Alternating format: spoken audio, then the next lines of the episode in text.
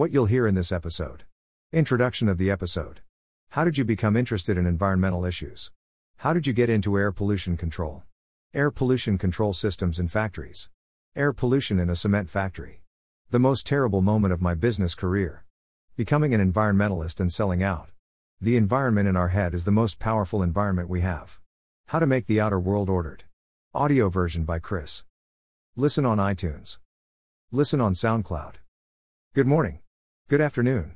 This is Chris, and wherever you are, I am happy to be talking to you today about something that's really important to you, and that is you. When I was 14 years old, I read a book by a guy called Paul Ehrlich about how the current rate of consumption of product in the world of resources and the environment was being completely overtaken by the number of people who were being born. He predicted, sadly, that we would get to a point where there would be too many people to consume too much of the planet and we would go into what would be called, in his words, a negative balance. He didn't have a prediction that we would get genetically modified foods. He didn't get the prediction that they would be things like COVID and war, and whatever took place that would pull the population growth back into some level of balance. But he also didn't predict they would be famines and diseases. That would also affect population growth. The most important part about this is not what Paul Ehrlich predicted, but that we've used chemicals and all sorts of modifications of foods in order to feed the masses. You know, most of the things that are produced in America contain cornstarch and sugars that are really bad for people's health. But what it means is people get fed, even McDonald's has an impact on this balancing equation, because McDonald's provides a fast food for a group of people who can't afford not fast food. And so, feeding the growing population 7 billion coming up to 8 billion soon of the world requires that we modify what we consume. Our cities are also getting bigger. And by the age of 16, I was marching in the streets and doing all sorts of things to try to urbanize or try to protect human beings from themselves. I wrote papers on it. I stood up at school and I held protest plucks. It was about two years later that the Vietnam War started. And I protested the fact that we were involved in the Vietnam War. And luckily for me, my name didn't get caught up in the call up otherwise, I would have descended. My friends went, some didn't come back. But all these things are an app and a massive impact on what we call normality. Our everyday life. When I finally went to university, after failing high school, and having to spend a year out in the desert, looked away from any form of ambition, which was a good fun year by the way. I got back into the lowest university and probably at that time in the world, which was Swinburne Technical College to study mechanical engineering, which I had no interest in. I was really interested in mechanical and environmental engineering, but through the mechanical engineering degree and by enabling myself to get into this university, I could study the environment again, which is my passion. And what I studied was air pollution control. And I became through association with a company that gave me a sort of weekend job and an holiday job while I went through uni, I became really adept at understanding the ins and outs of air pollution. I learned that most organizations, most companies in the world that produce big profits have a statement in their values list that says let's not pollute the planet, but out through their chimney they claim whatever came out was the consequence of technical inability to reduce it. After four years at uni, I patented a system of hot gas scrubbing, a system that could take massive amounts of pollution out of brick kilns and out of aluminium smelters, and out of cement factories by using gravel and sand as the filtration mechanism for this very, very hot and very, very toxic gas that was being pumped into the atmosphere. At this point in time, I was lucky enough to get a job in a company through CUP's completely serendipitous circumstances that set me around the world. And I traveled the planet. I lived in America under the auspices of this company for six months, and I got to see how enjoyable it is to be ignorant of air pollution. I got to see how people didn't care that my job was using was filtering air, still was using air to dry things. And so my expertise in the management of airflow and jet propulsion and in flow dynamics and understanding all this work helped me help many companies around the world in drying paper and I know that sounds a little trivial, but I ended up in Asia, working traveling throughout the very darkest places Asia in the very most primitive parts where they had built paper making factories right on the edge of rainforests right on the edge of the most lucrative timber they could get. So they didn't have transportation cost for timber. And so these factories were built without any pollution control systems at all. They built out there, their fumes in the making of paper, by consuming masses of wood, putting it through all these very, very noxious processes, pumping the water down the rivers, pumping the pollution into the air. And I got really, over the next two years, really, really pissed off with how corporations were completely blindsiding human beings who didn't have a voice. I was dealing with the managers and in many cases in Asia, Chinese owners of these big factories that were planted all the way through Indonesia, Malaysia, in the backwoods of the Philippines, or up through Korea. I met the owners and, and the manager and I talked to them about the environmental impact of the plant while I helped them dry paper. And they threw their arms up and said, What can we do?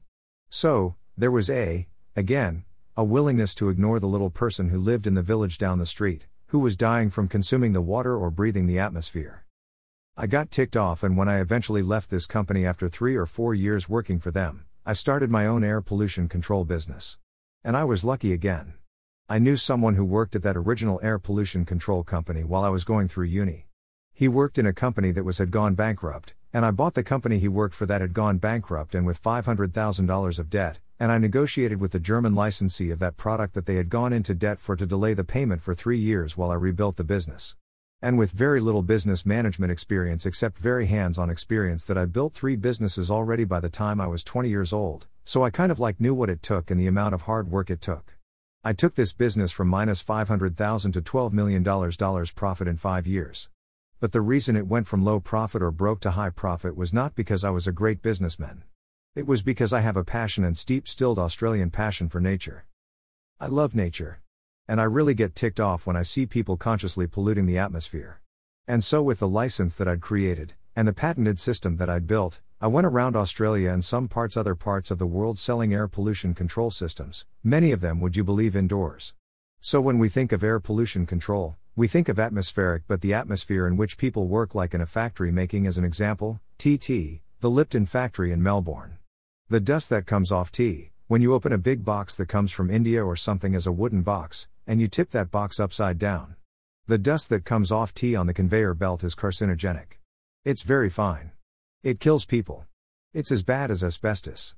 And so part of my work was industrial, what's called industrial hygiene, making the environment for people who worked inside, indoors, inside factories, inside places, inside places where there were conveyor belts conveying grain, conveying cement, conveying coal, making the environment livable for the people who work there. Now, up until the 80s and 90s, people often wore masks, or as it was in when I went doing asbestos protection in Malaysia, no mask, or and, and also Indonesia, no masks at all. Because the consequences of the death could never be linked back to their work. And so the companies remained immune, but the time had changed, and people were getting sick, and the links weren't being made between tobacco smoking, between very fine dust, and, and people's well being. And so the environment inside factories became crucial for the wellness of staff, but also for profit. And so I got a lot of work doing industrial hygiene, cleaning the atmosphere inside a factory. And this is sort of unbelievable thing to say that we would knowingly let the dust fume off a conveyor belt in a tea factory into the mouths and the lungs of the people who worked there knowingly that they were being cancer causing and consuming the air. But very often, they were low paid workers, very often with again, like my villages in Indonesia and Malaysia without a voice. So stronger, the more I've worked with this, I built massive cement air pollution control systems in Adelaide and Darwin and in Perth in Western Australia. I did brick kilns in, in, in in Melbourne, I did aluminium smelters down in Geelong. I did all sorts of air pollution control, trying to lower the amount of pollutants in the atmosphere that children and people and adults and innocent people driving past a commercial factory were consuming and smelling. So, very often, these pollutants have a stink. The smell of a paper factory is abhorrent. And it's not just the water that smells, the air stinks. And it stinks because of particulate, and that particulate is pollution. I'm an Australian. I love nature. I am passionate about the environment. I live at Bondi Beach. I love clean water. I see where air pollution and water pollution is damaging the health and well being. I'm not so much interested in the cosmetic aspect of it. I respect it. But I really care about its impact on the well being of a human being. I built this company up and made a lot of profit. And I worked around the world traveling backwards and forwards to Germany but going into different parts of the world on behalf of the German licensee to design air pollution control systems for some of the biggest companies on the planet. And one day, while all this was going on, my marriage started to break down and that started making me question myself. I was, I was, I was, I was, I commercially corrupted anyway. I didn't know what to do about it. I went to hypnotherapy. I went to some yoga practice. I loved yoga all my life and meditation. I went to try to not feel bad about corrupt the corruption that had taken place. I had bent in the process of building an air pollution control business. I bent myself and and now I had this massive company turning over millions of dollars, making millions of dollars profit. I'm driving a fancy car. Our family had two brand new cars a Range Rover and a beautiful new car. So we had everything you could ask for. But when I went to work every day, I wasn't saying how do I help the world get less polluted? How do I get to help the world lower the air pollution on the planet? What I was asking was how do I get the next contract and therefore my negotiation with companies and with people was bent toward the commercial side of it, and I lost my purpose. And as I lost my purpose, my desire to sabotage everything that I stood for grew, and suddenly my marriage started to get wobbly legs. Suddenly I was having a an affair with somebody. Suddenly I was drinking on the wrong time of the day. Suddenly, I was witnessing the downfall of my whole empire that I'd spent so many years of hard work building and completely naive to the fact that this corruption that had taken place in me going from an environmentalist who was building a business to help the world, reduce the air pollution, therefore save the lives of children and people and make it a better place. I was suddenly waking up going, How do I make another buck to pay the next bill? Because I had mortgages and I had 38 employees and people all over the country, depending on me. And so, what I did in the process of doing that, and when I started to question it, I started to sabotage. I thought I was still doing a good job, but I wasn't, and things started to come apart. The wheels started to fall off the cart. And one day, a very miraculous day. During the process of all this, I was in Blue Circle Southern Cement in Berrima and New South Wales. And the air pollution of the factory was terrible. They built the cement factory so far away from civilization. They thought it didn't matter. The technology that I had, and the technology they were using were miles apart. I was using the systems that I designed, the processes that I had patented, the license that I had from Germany, world's best standard, and they were claiming that they didn't want to spend that much money to reduce the air pollution control of this factory because why care anyway? I went for dinner with the general manager of the factory and we were installing $500,000 worth of air pollution control. Some of it industrial hygiene, but a big chunk of it was in those big chimney stacks you see when you go past a cement plant belching out dust, which is carcinogenic by the way. So I sit down for dinner and I'm looking around the house and there's dust everywhere. There's dust in my hair. There's dust on the table, and I said to the manager of the plant, There's gee, there's a lot of the cement factory dust comes he goes here when the wind is blowing from the east, we get filled with dust. He knew that this is carcinogenic. He knew this is not good. He knew that this was a problem. And he was an Aussie and here he is subjecting his own family to pollution to toxicity. And yet he was the most loving, caring guy. He had his kids on his knee we loved he was had a beautiful partner and was at a little above ground swimming pool in the backyard. And it was just a real good Aussie guy, but for some reason, he too had turned a blind eye to the abuse of the factory. The next day I was in his office. And I'd done my work on the plant. I looked at my team, they were installing some machinery and I said to him, You know, I can reduce your air pollution from 100 milligrams per cubic meter down to 50 milligrams per cubic meter and I can do it for about 50 grand. And remembering I was installing $500,000 worth of machinery 50 grand and my $500,000 worth of machinery was part of a multi multi multi million dollar upgrade for the plant. And he said no, there's no way I can justify it. I'm sitting in front of this guy questioning my own moral intent, commercialized myself. I'm sitting in front of this guy having had dinner with him with a loving family being welcomed into their home. I'm sitting in front of this guy, and he's the general manager of a very big factory. Very huge three cement kilns. And I burst into tears. It's the most terrible moment of my business career. I've cried a lot my life. I usually choose private moments or the privacy of my relationship or the privacy of a space to let those tears flow. But I know professionalism and there is no place for tears in the office of the general manager of the business. What had happened is the stress and the emotions and the pollution in my own life had overcome me. This worry about compromise, this worry about my sense of passion for nature and my passion for a clean environment had been put second. And here I was revealed because I didn't have a choice but to say, okay, thank you for polluting the world. I will just take the job in the interest of making a profit and walk away. I left his office, drove back to Sydney to catch the plane back to Melbourne where I lived, but I was a broken person.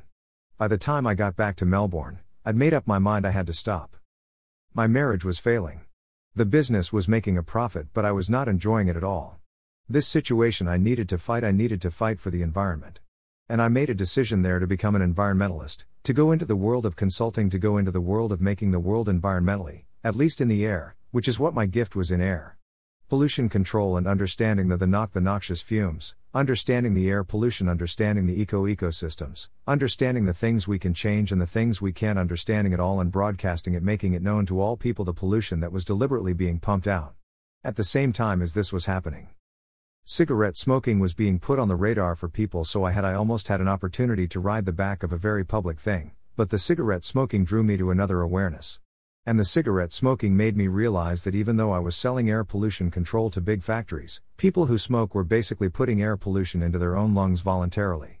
Suddenly, I realized I'd been fighting a battle with big industry, big companies, big organizations with the general manager in the factory.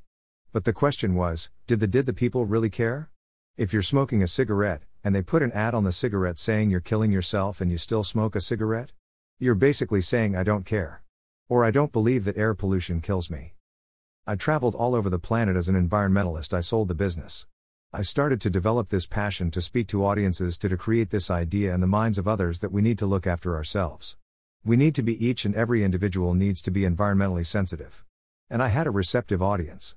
All throughout the north of America. I had a super receptive audience, not so much in Australia, because in Australia, people took it for granted that the environment is great that we have so much bushland, and if people in Australia say there's too much pollution, they jump in their car and go bush is not very far away.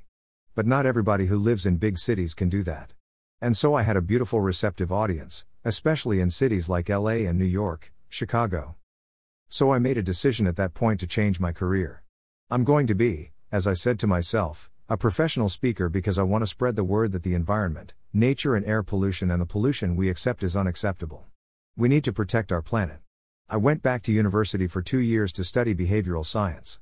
So I understood the process of going from one thought to the other thought behavioral systems. How do you change the behavior of people and the best way to study behavioral science? In Australia is to do an MBA specializing in the human resource aspect of it, and I did that MBA. What it did, that MBA gave me the clear, clear knowledge that the academic world of business is blind. I ended up knowing less at the end of that MBA that I went in with I knew all about arbitrage and stock markets and I knew all about monetizing businesses and, and all sorts of gaps between strategy and structure and culture. I understand that stuff. And that's really valuable.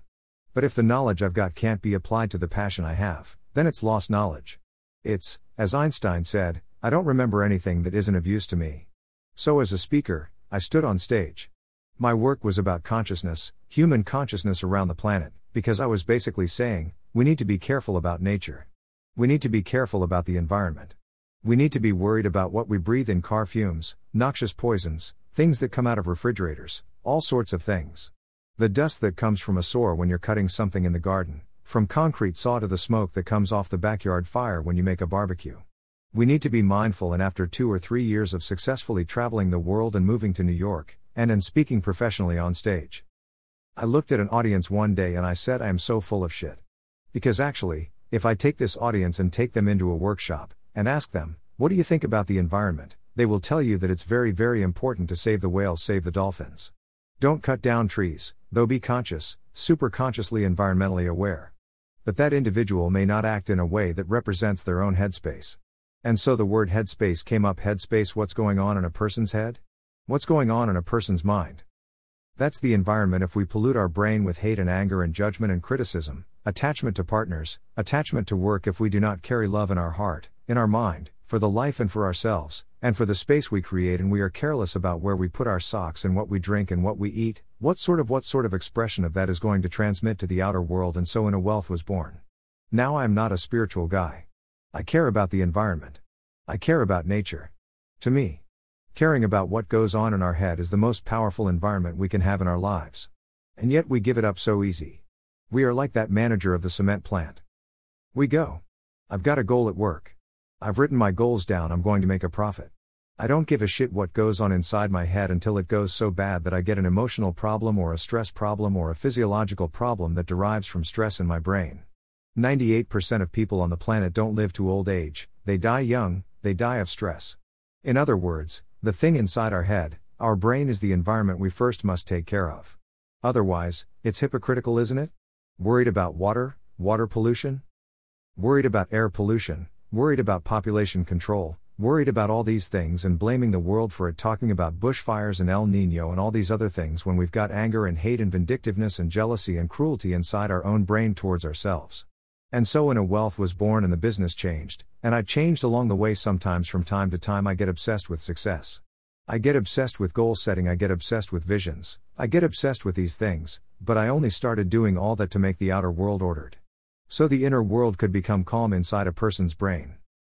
There are layers, that we have a primal brain, which is the monkey brain, which is the brain that we were brought to this planet with millions and millions and millions and millions of years ago. And then we have the next level of brain and the next level and the next level. So these brains, these seven brains to seven levels of human being are all still there ready to function, ready to operate the primal brain. It's fight flight, it will protect itself. One way or another. The should break wants to join with a collaborative mindset of a community. So it thinks that it thinks, but it doesn't think it takes the gospel and it takes books and it takes other people's teachings like the Buddha and it listens to the internet and watches YouTube videos trying to emulate somebody else who probably has as just a disturbed brand. As the individual doing the reading. The individual who's actually doing the searching is disturbing their brain by searching. There is no peace.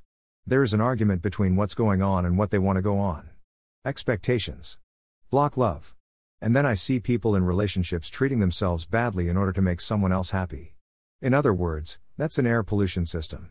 That's a cement factory belching out dust, and then cooking people dinner to say don't worry about it. The pollution we put out out of ourselves is the pollution that drives pollution, the environment inside ourselves is the environment that causes everything. People say you measure a human being by their behavior. People say you measure a human being and no human being by watching what they do. They're wrong. Find out what that person thinks. Our thoughts transmit through walls that no behavior can be seen. Our thoughts transmit across the ocean, our thoughts transmit. Have you ever thought about somebody and then had them bring you up? Almost in the same second? Our thoughts are the power, that's where the pollution is. And if we want to be good Australians, if we want to be environmentally aware, connected to the atmosphere, we need to know how to control our thoughts. And so the most important part of air pollution control is what goes on inside our head. The most important real estate we own is that little piece right on top of our skull. We are the environment we create. There is no use complaining that somebody is not listening to you or attracted to you or not following you or is not doing what you want. That is all pollution, that is all toxin, toxin to you. And toxin to the world around you. There is no use being negative to people. Did you know that 90% of people on the planet have negative self talk? And if you give negative self talk, you can quite often push that person into the darkness that they are trying their hardest to avoid by being self righteous. It is so easy to be complimentary. It is so easy to have a purpose of vision. It is so easy to be thankful for small things. It is so easy to put love ahead of profit. It is so easy to say, I could be bothered by what you're saying. I could be annoyed with what you're saying. I could be disappointed by what you've done. I could be frustrated, but I know I don't have to be. I am not an pollution making machine. My thoughts, my feelings create the environment that I build on this planet, and I am one person who doesn't have to be one of the 98% of the planet thinking negative self talk. I can be one of the people on the planet saying no. I will not blame the government. I will not blame things. I will not go searching on the internet for new ways to be me. I will not go thinking that I can sharpen or harden or reinforce my identity by going and finding thoughts and people that agree with my opinions. I can say I will become formless. And what will give me form in the planet is a mindset, a mindset of love, a mindset of gratitude, presence, certainty, and love. I will not be a polluter. I will make the decision. There are many stories. Many anecdotes about the butterfly who flapped its wings and changed the world. Every single movement we make, every single step we take, whether we plant our foot hard on the floor or whether we feel the floor beneath our feet. That's a choice. And every one of us is powerful in having that choice. Whether your life is in a wheelchair, whether your life is in a hospital bed, whether your life is at the top of a corporation, whether your life is somehow distorted by the reality of your existence, you have a choice, you have a choice of how you think, and it's not so much what you think that matters. Because you can think a million thoughts and say those thoughts are me, but they're not. What matters and where the anti pollution system comes from is how you think. How you think changes everything. It changes the atmosphere within yourself, the environment within you, and the environment outside of you. I'm an environmentalist, I am not a psychologist. I want this world to be nature of Ozzy. I love nature. I love the purity and the century of the diversity and the complexity of nature. I'm not trying to go to a pristine lake and say that's how the world should be. I'm going to a pristine lake, to a Himalayan mountain, to an ocean wild in a kayak. I'm going to the most rainforests, burnt down, chopped down place, and I am looking for beauty. I will not be a victim of the environment outside of myself. I will make the environment inside myself. The prime, and to do that, I must become formless. I must learn how to adapt. I must stay true to this inner commitment. Not to be an angry person, not to be a hurt person. Not to be a wounded person. Not to be a victim, not to be environmentally, externally, environmentally reactive. Not to judge people. Not to criticize people, not to say I would never be that person. I need love and I need it in my head. We call it our heart. But it's a thought. We only call it the heart because we don't know how to differentiate the thought of love. And that thought of air pollution, new freedom inside our mind. We don't know how to differentiate it from the thought that decides whether we have milk in our coffee or not. There is so much chasing going on in the world. We are chasing better health, we are chasing better leadership. We're chasing more profit, we are chasing to be a better partner, we are chasing to bring up our kids, we are chasing, chasing, chasing, and that's great. That makes people interesting. That makes them colorful. The chase. But if all of the chase turns on itself and creates pollution to the world, if the factory is belching out carcinogenic dust, if your thoughts which transmit through walls are causing the world to have pollution in it, then you need to be somewhat accountable and also realize the power that you have to make the change to make the thoughts and the feeling and the experience inside of you the primary in my life. I've sabotaged many things. And I've sabotaged many things because I've become hooked into the outcomes. I wrote a book and started traveling the world selling my book and being promoting my book, but in the process of doing that, I forgot what the book was bloody about and started talking about how many books I sold. Extraordinary. In building and working with First Nations people and youth at risk in Canada, I started that business talking about creating an environment in a community, and I got so frustrated with the pushback that I started getting too big for my boots, I suppose you could say, and I forgot the reason I was allowed in that as a white person allowed in in an indigenous community because I love nature. And because I'm humble and I believe in the environment and the individual can change the world.